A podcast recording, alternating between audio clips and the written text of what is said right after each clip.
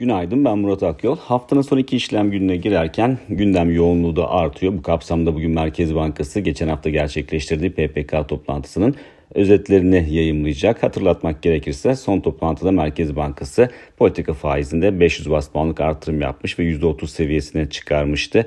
Bunun yanında Merkez Bankası'nın toplantı sonrasında yayımladığı metne baktığımızda orada da e, parasal sıkılaştırma sürecini destekleyecek seçici kredi ve miktarsal sıkılaştırma adımlarının süreceği ifade edilmişti.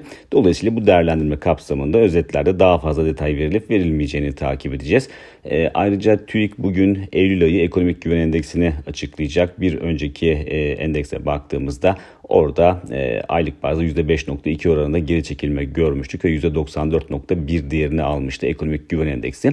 Ekonomik güven endeksi tek başına bir endeks değil aslında farklı endekslerin, güven endekslerinin birleştirilmesinden oluşan bir endeks. E, yurt dışına baktığımızda ise yurt dışında da bugün Euro bölgesinde tüketici güven endeksi açıklanacak. Bunun yanında Almanya'da tüfe verisini takip edeceğiz ki öncü veri olması bakımından önemli. Yarınki e, Euro bölgesi verisi içinde bir gösterge niteliği taşıyor. Aynı zamanda Amerika'ya bakarsak Amerika'da da saat 15.30'da Türkiye saatiyle büyüme rakamı açıklanacak. E, revizyon niteliğinde bir e, veri bu ve 2.1'den %2.1'den %2.2'ye revize edilmesi bekleniyor. Amerika'da yıllıklandırılmış bazda çeyreksel büyümenin ama tabii ki son revizyon olduğu için etki derecesi göreceli olarak limitli kalabilir. Bu kapsamda piyasalar daha çok gelecek ay e, açıklanacak olan, gelecek ayın sonunda açıklanacak olan 3. çeyrek büyüme rakamına daha fazla odaklanacaktır.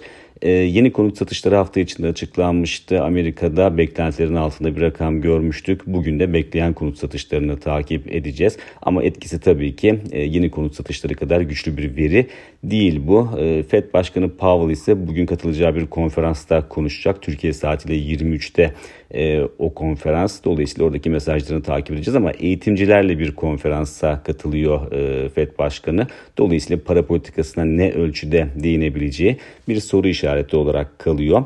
E, son olarak Borsa İstanbul'a baktığımızda ise Borsa İstanbul'da 8400 e, direncine e, sıklıkla e, vurgu yapıyoruz. Bu seviyenin önemine vurgu yapıyoruz.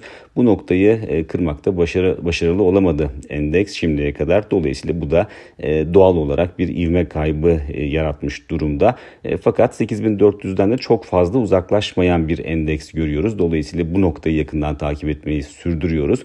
E, daha güçlü bir momentum oluşması için kesinlikle 8400'ün üzerinde kapanışlar görmemiz gerekir. Aksi takdirde 8400'ün altında kaldığımız sürece endeks üzerindeki baskının da artması sürpriz olmayacaktır. Bir sonraki podcast'te görüşmek üzere.